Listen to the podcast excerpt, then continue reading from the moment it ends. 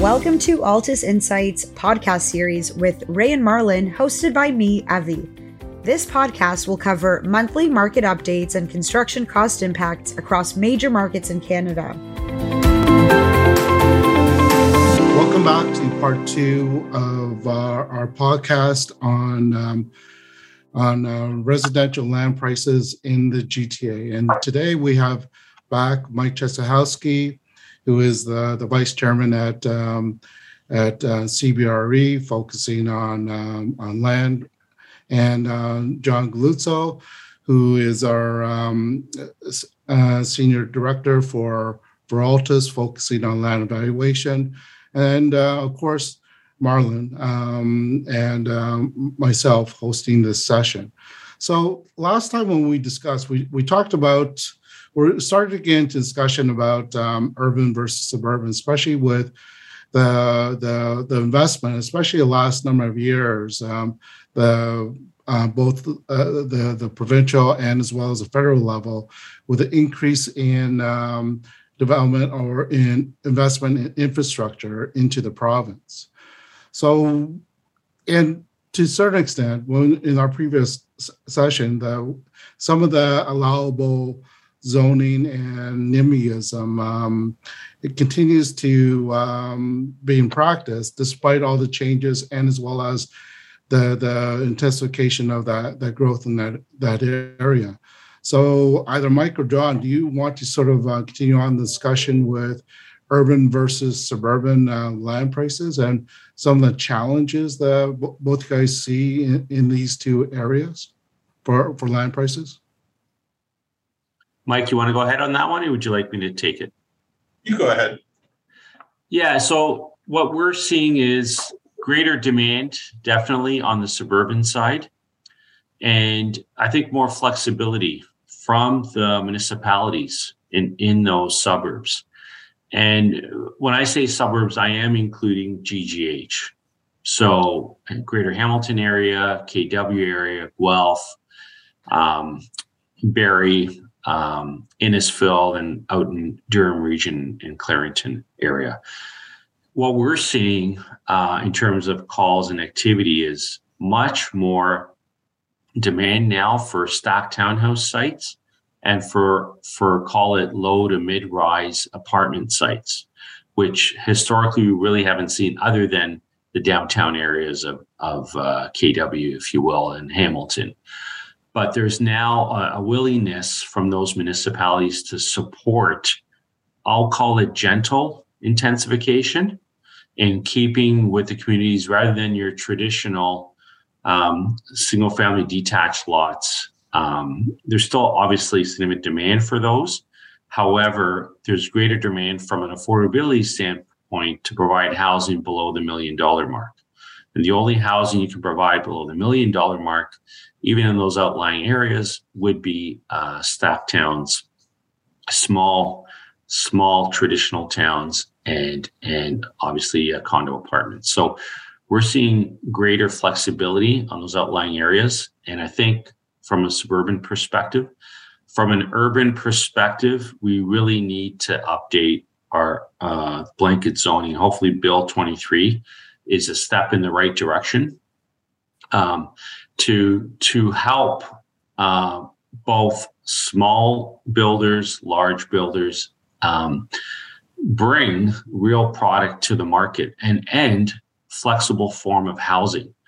Um, there are, are, many people, uh, myself included, that would rather live in a in a small boutique building um, in my older years, or a triplex or sixplex if it had the right design good access, um, as opposed to a 30, 40, 50 story high rise.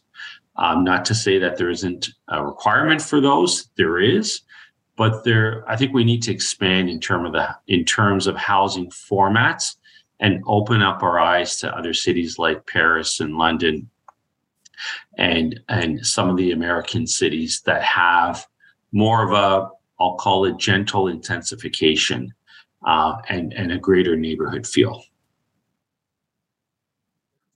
Okay. Um, Mike? Um, I guess COVID helped those outer GGH markets. We saw a lot more activity, a lot more demand for land in the Hamilton, Niagara, Barrie, Peterborough, Lindsay areas than we ever saw before. You know, those are areas where always traditionally slower absorption, and we saw more local developers going there than we saw our Toronto guys. COVID stimulated the, the housing market in those areas for single family homes. It was drive till you can afford. I'll never have to go back to the office. And we saw those areas pick up. What's going to happen now that some of us are being called back to the office more and more so? Is that going to affect those markets? How are people going to commute from Collingwood? I don't know. We'll, we'll see what happens there. But I didn't move to Collingwood, but I know people that did thinking they'd never have to go back to the office. I agree with John. Right now, the suburban markets, the 905 markets, the areas that can release through OP expansions and Greenbelt release are strong demand. We saw that when we were marketing our lands. Um, certainly, there isn't as much available. When something does come available, there's a, a good interest in it. That being said, prices haven't adjusted, but the terms have. So, in one way or the other, prices have adjusted. On the high rise market, the more urban market, that's always been strong. It's just finding the right site. I'm more, I think the, the concern on what the government's going to do to us, the 416, with development charges and other part, uh, policies, inclusionary zoning. I see more concern of that with that and increasing construction costs than I do in the suburbs. So you know, I, I think we're a bit of our own worst enemy in in the policies that could be coming down the pipe, and the increase in charges. Um, I think our government has to realize if they want affordable housing, continuously increasing the charges and making it more difficult isn't going to help. Marlon, from a policy standpoint, what are your thoughts? No, I think uh, I've said it over and over again. I think the city of Toronto is the worst place to do business in North America, or one of them. I think it's uh, it has a self-defeating attitude to affordable housing that means developers have to work way too hard and take on way too much risk. And I think as you move out, there's a lot more reception to development. Um, obviously, the city of Hamilton came out all in on intensifying downtown. That's what's pushed a lot of that out. Obviously, they're a little more resistant on the sprawl idea, but I think some of the smaller cities have realised that, this is an opportunity for them to sort of develop and grow. Uh, I always like to use Milton as an example because I live out there. I'm of the attitude if one and a half million people want to move into Ontario, we've got to build one and a half million homes, stick them all there. I don't care. So it's the opposite of NIMBYism. We tend to get, I find, as you move out to some of the suburban cities, they're less interested in NIMBYism, more interested in revitalizing the neighborhood, re- revitalizing the downtown core. Whereas uh, I find the mentality in Toronto is just beggars belief down at the, the council level or the municipal level. It's like they live in an alternate universe. And I think that's going to be the challenge. Like um, the as of right zoning, I mean, it should be a no brainer. The zoning should be changed. Can you imagine how long that would take and how many arguments they'd have? It's just part of the problem is it's the the municipality is allowed to block versus help. And we're seeing it a little bit now in Mississauga too. But then again, how far out do you go? I made the joke at the land development conference last year. At this rate, the only place left for anyone to live will be Windsor. So eventually that race out, sprawl out's got to change as well. There's only so far you can travel for work to Mike's point. Um, I don't think I'd fancy driving in from Collingwood every day. I think that I'd get a little bit, a bit tiresome. Mean, even the, the train to Barrie's got to be a pretty decent length of train trip as well, which twice a week might not be the end of the world, but I certainly won't want to spend five days a week on the train from Barrie down here. No, but Marley, you're right. Is it time that our provincial, federal government looks at these outer GGH markets and says, I'm going to move the jobs there. I don't need to be in downtown Toronto where the space is so expensive my employees are going to be happier when they can buy a house for $600,000 and they're all living in rental uh, apartments now. Maybe it's a change in, in thought process of you know our ability to move some of those government jobs and encourage other companies to put jobs into these smaller communities that would love them where affordability in land is such that we can deliver homes that much cheaper. But the lack of jobs force people into the Toronto now, yeah. if we move some of these government jobs outside of downtown Toronto in the periphery into some of these smaller areas, maybe that would loosen things up here too. Probably not much, but still it would be a start. It would help bolster some of the communities that are desperately in need of office and jobs like London, Ontario, that is sitting with a big vacancy in downtown. So hmm. certainly we could take that. We could have much less cost for occupancy for our government related users. And uh, I believe those employees would be happy to go buy a job, uh, a house, and put a bunch of money in the bank. Yeah, even if you look at Ottawa with the feds, there's been an ongoing discussion about how centralized they are and how many employees they have based in Ottawa and Gatineau versus spreading the love out a little bit. Now, they, they do have some degree of spread, but nowhere near what they could really relocate that they don't necessarily need in a centralized location. So if you put the province and them together, they could start a catalyst for change. We made the joke. Uh, I was at the ResCon uh, AGM a, a, few weeks ago, and that's when we were looking at. And someone said, "What's the solution?" Actually, building a city from scratch without anyone from the city of Toronto involved and any councillors would be the natural solution. Find a big parcel of land in Ontario and start from scratch with no government people involved whatsoever, in essence, would be a very simplistic solution that would never happen. The ultimate is everybody move to Calgary, but eventually they'll run out too. So we can't shift 1.5 million people out to Calgary instantly would solve the issue. But if you look at Edmonton, Edmonton's a stable market sprawl. So we don't want sprawl, but what do we want? You have to we have to pick a solution that still solves the land price issues and the, solves the housing issues. And what we're doing right now does not work at all in the slightest. Yeah, yeah but but Marlon, yeah, sorry, I was just going to add. Think about all these small to mid-sized communities along the 401 corridor between London and Brockville, if you will. There are so many decent options for people that don't have to commute. They can still work and they can revitalize these these communities yep. that were once thriving. Um, and then put high speed rail line in. Let's go high speed like they have in Europe. Exactly. and then anyone can get into work on a high speed rail line. They don't need to drive in the 401 if they don't want to. We can uh, we can learn a lot from the Europeans if we can just forget about the politicalness and step up and put in the proper rail system, light rail system to get across. We have so many opportunities to intensify along that 401 corridor. And, and, and the whole thing here is that we have seen some of those benefits. Like Hamilton was uh, shifted for affordability, you know, 15, 20 years ago, and now you're starting to see the fruits of uh, that that transition because people moved out there, were commuting back and forth for, um, from the downtown through the GO line, and now they're. If you look at Hamilton downtown, is becoming a little bit more revitalized with um, hip restaurants and um, and revitalization of um, some of the uh, older offices. So instead of having that commute, they're setting up their own companies or um, um, and um, and startups. And same thing with St. Catharines. They, uh, it was the first time in five years that a new office building was built out there. So and especially Kitchener Waterloo with the universities there are are, are sort of the, the, the tech triangle. So you're seeing some of those benefits. And from affordability standpoint, that's where you're seeing um, a little bit of uh, growth, and definitely with the, the talent movement. But yeah, the funny thing is, is that we're asked this almost every uh, uh sort of um, when we do a market update. What about the suburbs, right? So it, the suburbs office vacancy rate remains high, downtown and the urban area remains remains high as well.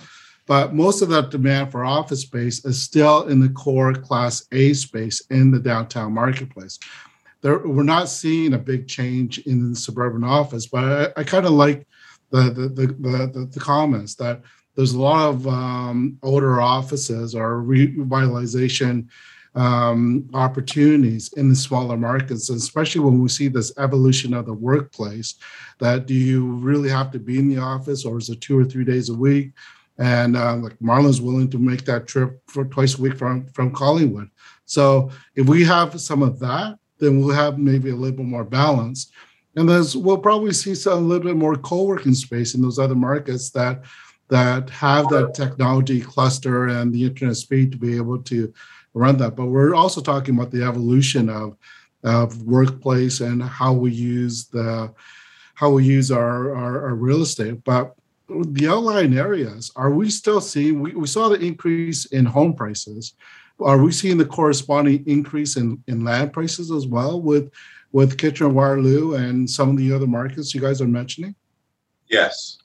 Yes. To surprise well, you know, this was during COVID, but we were surprised in some of those other markets, especially that Kitchener area, in some other areas where outside of Hamilton, where we were selling land and the demand was strong and the prices they've jumped. And that's purely that demand during COVID of people moving further out. Albeit though, let me add to that. So I got got the contrarian view. Albeit in the last six months, the because sales have slowed down tremendously and interest rates are higher, land values in those areas right now, today, have declined. They've come down.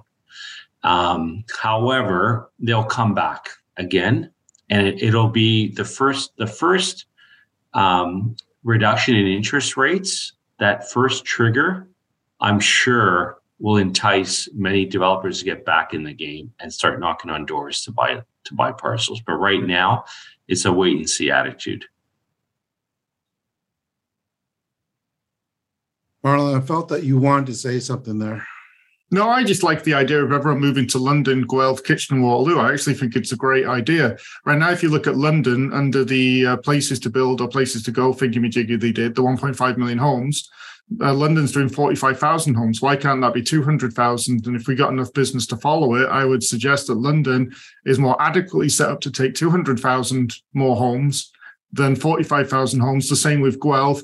And they have nice downtowns, they have hospitals, they have universities, they have well respected universities as well. Like to me, I think we're just missing it. This obsession with Toronto maybe needs to change a little bit and the, the business is forcing everybody downtown, does every business need to be downtown?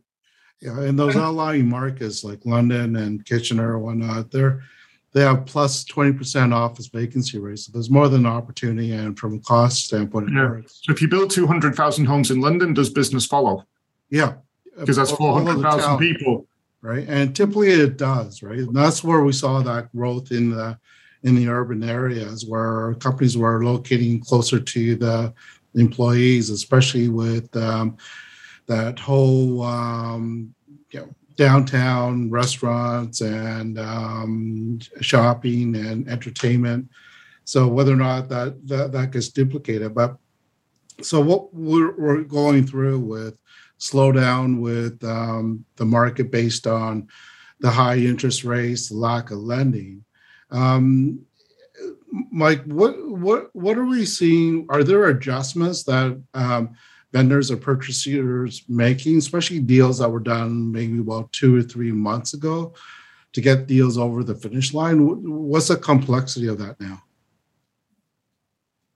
certainly, you don't see too many deals from what we signed two, three months ago closing at the same level generally there's some form of adjustment, whether it be through price, terms, closing date, or a combination of all of the above. Are people asking for adjustments? Generally, I'd say 80% of the time, depending on the quality of the purchaser and the, and the type of product and what they found out during due diligence. But there's still strong demand. You know, the first the first person they stopped calling is the land broker. Like, you know, and I, I've seen this a few times and I can feel it before anybody else if something's going sideways on us. Because the last thing you're going to buy is development land if you think things are going to get worse. We're still popular out there. People are still calling us. We're still getting requests to have lunch. So, you know, it tells me with that still that strong demand for land, people look at this as short term. Nobody's looking at this as a long term change. Everybody knows towards the this fall, maybe early next year, we're out of it and things are relatively back to normal. Okay, Yeah, I mean, from our side, it's the same because my team does a lot of the due diligence stuff, and the we're just as busy as ever running those due diligence reports. It- we're just as busy as we were last year, and I think last year was probably one of our busiest years. And we're, we're still busier than they were many years ago. People are still looking at land. People are still doing due diligence. People are still moving forward. We keep getting surprised because we expect it to slow down. Then four or five turn up at once from different developers looking at pieces of land, and they want to run through the numbers, do a double check. So to Mike's point, I there's still a lot of people looking for opportunities. Is there as many? No, but the ones we work with are looking at more opportunities now because there's a real opportunity for them. Yeah, and Ray, I would add to that. We, I mean, we've had the busiest quarter ever this year, and I, I feel that whenever there's a change in interest rate or financing or some planning regulations, the appraisers get a call and say, well, "What's my site worth now?" With this, these new rules, what's what's my site worth in this market? So, we've been really busy, and I had the uh, a great opportunity to go down to Boston during March break, and you know, not to say that we saw the entire city, but I may have counted three or four cranes um, in, in the downtown area, and went out to Harvard as well. I mean, we have the greatest number of crane activity. I think we're either first or second place in North America Yeah. In we're terms of crane. activity. We're First first, by a long way. right. Okay, well, there you go. So there are so many people, international, locals. We are a safe haven. We really are. And why do immigrants want to come here? They feel comfortable here. They like the multiculturalism here. So I, I agree with both Marlon and Mike. This is temporary. We just don't know if the temporary, I don't know if the temporary is six months, 12 months, 18 months, but it's definitely temporary. Okay, Can so we bet? gonna ra- Do we bet lunch, right? Are sorry. we allowed to bet on here? I think we're going to see some launches in the summer, Yeah. July, August, that do very well.